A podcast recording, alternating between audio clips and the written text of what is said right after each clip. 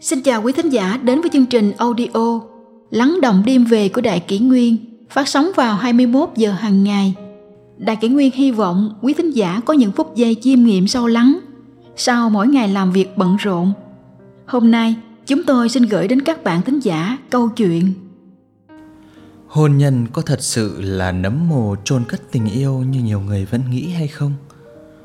Có nhiều người nói rằng hôn nhân là nấm mồ chôn của tình yêu, rằng sau đám cưới, cuộc sống vợ chồng sẽ chỉ còn là trách nhiệm và nghĩa vụ với nhau. Có phải vậy chăng? Đây có lẽ là câu hỏi và thắc mắc chăn trở của nhiều cô gái khi bắt đầu lấy chồng và ngay cả với những người đã có gia đình. Hôm nay, chúng ta hãy cùng bàn luận một chút về vấn đề này nhé, để rồi mỗi người sẽ có câu trả lời và định hướng cho tương lai cho cuộc sống chính mình.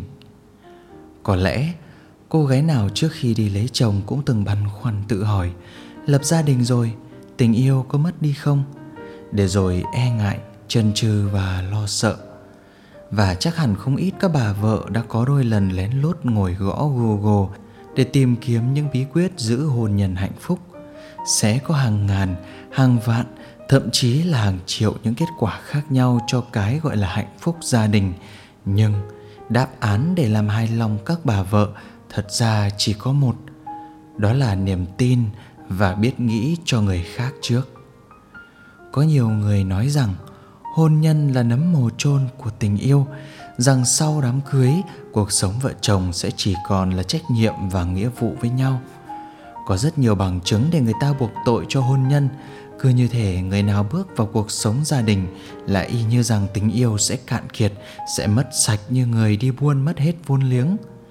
Việc một người vợ, người chồng nào đó nhận ra một nửa của mình sau thời gian kết hôn không tuyệt vời, không hoàn hảo như họ từng nghĩ, thường xảy ra với các cặp đôi sau một thời gian chung sống. Nhưng chúng ta hãy tự nhắc mình rằng chẳng có ai sinh ra là hoàn hảo người ta chỉ hướng đến sự hoàn hảo để hoàn thiện chính mình. Nếu sự hoàn hảo đó được đưa ra để áp đặt lên đối phương, thì vô hình chung bạn đang làm cho cuộc sống của mình trở thành một chuỗi ngày ê chề hối hận, đầy oán trách và không lối thoát. Người ta nói rất nhiều về hôn nhân, về sự lãng mạn, về tình yêu sau khi hai người kết hôn. Nào là hôn nhân là cuốn tiểu thuyết mà hai nhân vật chính chết ngay từ trang đầu tiên. Hay, hôn nhân giống như cái toilet, người ở ngoài muốn bước vào, còn người ở trong muốn bước ra. Nào là hôn nhân là mồ chôn tình yêu. Những sự ví von đó thật ra không phải không đúng, nhưng dẫu các cuộc hôn nhân tan vỡ đang ngày một nhiều hơn, thì ngay cả khi điều đó có trở thành số đông, nó cũng không phải là tất cả sắc màu cho một cuộc sống hôn nhân huống hồ thói đời, người ta thường cường điệu và thổi bùng những mâu thuẫn hôn nhân để nghe có vẻ nghiêm trọng, có vẻ từng trải. Và mặc dù người này, người kia vẫn đang sống hạnh phúc, thỉnh thoảng có xảy ra bất đồng, họ vẫn thường không tin và hài lòng với cuộc hôn nhân mà mình có. Chỉ bởi một lẽ, người ta tin rằng tình yêu bình lặng không phải là tình yêu sâu sắc, tình yêu có trải qua thử thách mới bền lâu. Chính vì vậy họ viết về hôn nhân như một bi kịch của tình yêu và kết luận trong sự đánh đồng và phủ nhận tất cả. Tại sao cứ buộc tội, cứ đặt định cho hôn nhân cái bác nấm mồ của tình yêu như vậy? Tại sao ta yêu nhau và muốn đến được với nhau, sống chung với nhau không phải những điều đó đều bắt đầu từ tình yêu sao? Hai người hai thế giới kết hôn để cùng đi trên một chiếc thuyền hạnh phúc gia đình. Và chiếc thuyền đó để đến được bến bờ mơ ước, cần phải vượt qua sóng gió, bão táp mưa xa.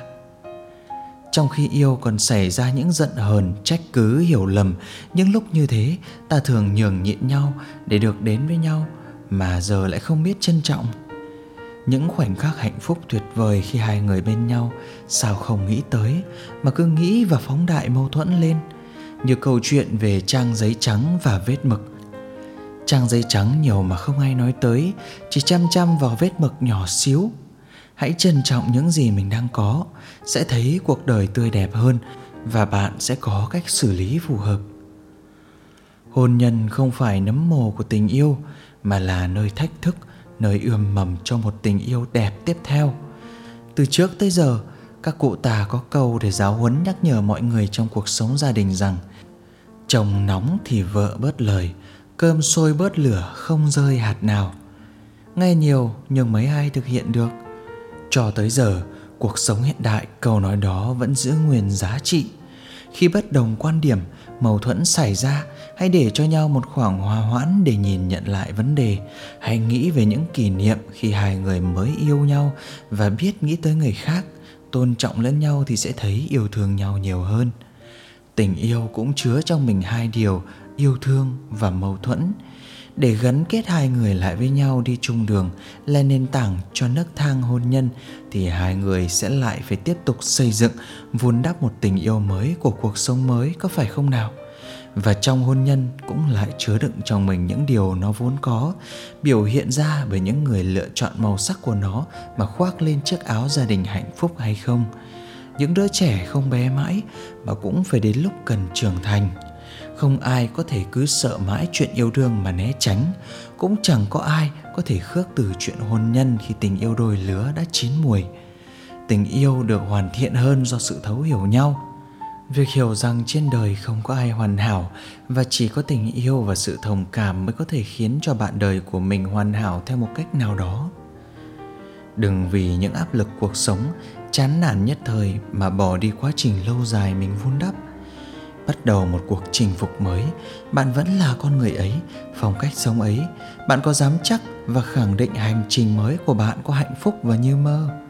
Thay vì hướng ngoại theo đuổi những thứ bên ngoài, bạn hãy nhìn vào bên trong nội tâm con người mình, thay đổi chính bản thân mình, quan tâm yêu thương, chăm sóc người thân, người bạn đời của mình hơn nữa. Lúc này hôn nhân của bạn sẽ sang một trang mới như bạn vẫn hàng mong. Hãy trân trọng tất cả, bởi con người chúng ta, đến thế gian này, quen ai, yêu ai, tất cả đều là duyên phận. Tu trăm năm mới chung một chiếc thuyền tu ngàn năm mới nên duyên vợ chồng. Cuộc sống có như thế nào đó là do cách mỗi chúng ta lựa chọn thái độ và cách sống. Có câu rằng, tâm bạn như thế nào, cuộc sống bạn sẽ như vậy. Quả thật rất đúng. Nếu tất cả chúng ta đều sống biết trân trọng nhau, nghĩ đến người khác trước thì cuộc sống đã tốt đẹp rồi.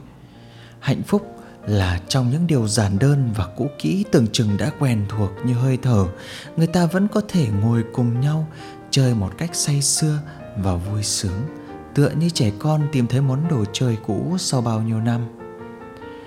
Bởi chỉ ai đã gắn bó chân thành mới hiểu, hạnh phúc không phải là thứ cảm giác của niềm vui hả hê chiến thắng khi đã khám phá hết một trò chơi và mau chóng vứt đi mà hạnh phúc bền lâu lại nằm ở chính điều bình dị. Khi bạn đã học được cách chơi với những điều bình dị thường ngày mà không biết chán, lúc đó bạn sẽ nhận được yêu thương gói trọn trong tim, một niềm vui mà chính bạn có thể tự làm chủ được bản thân mình. Hạnh phúc trong hôn nhân đơn giản là có một mái ấm của riêng mình để trở về, để đợi trông và để bước qua trông tranh những khi sóng nổi. Lúc ấy hôn nhân của bạn sẽ hoàn toàn không phải là một nấm mồ chôn tình yêu nữa, mà chỉ là một trường tôi luyện mới giúp bạn trưởng thành và hoàn thiện mình hơn mà thôi. Hạnh phúc trong tay mình do mình nắm giữ. Hãy bước đến để xây dựng một gia đình hạnh phúc, một hôn nhân đẹp cho mình, bạn nhé.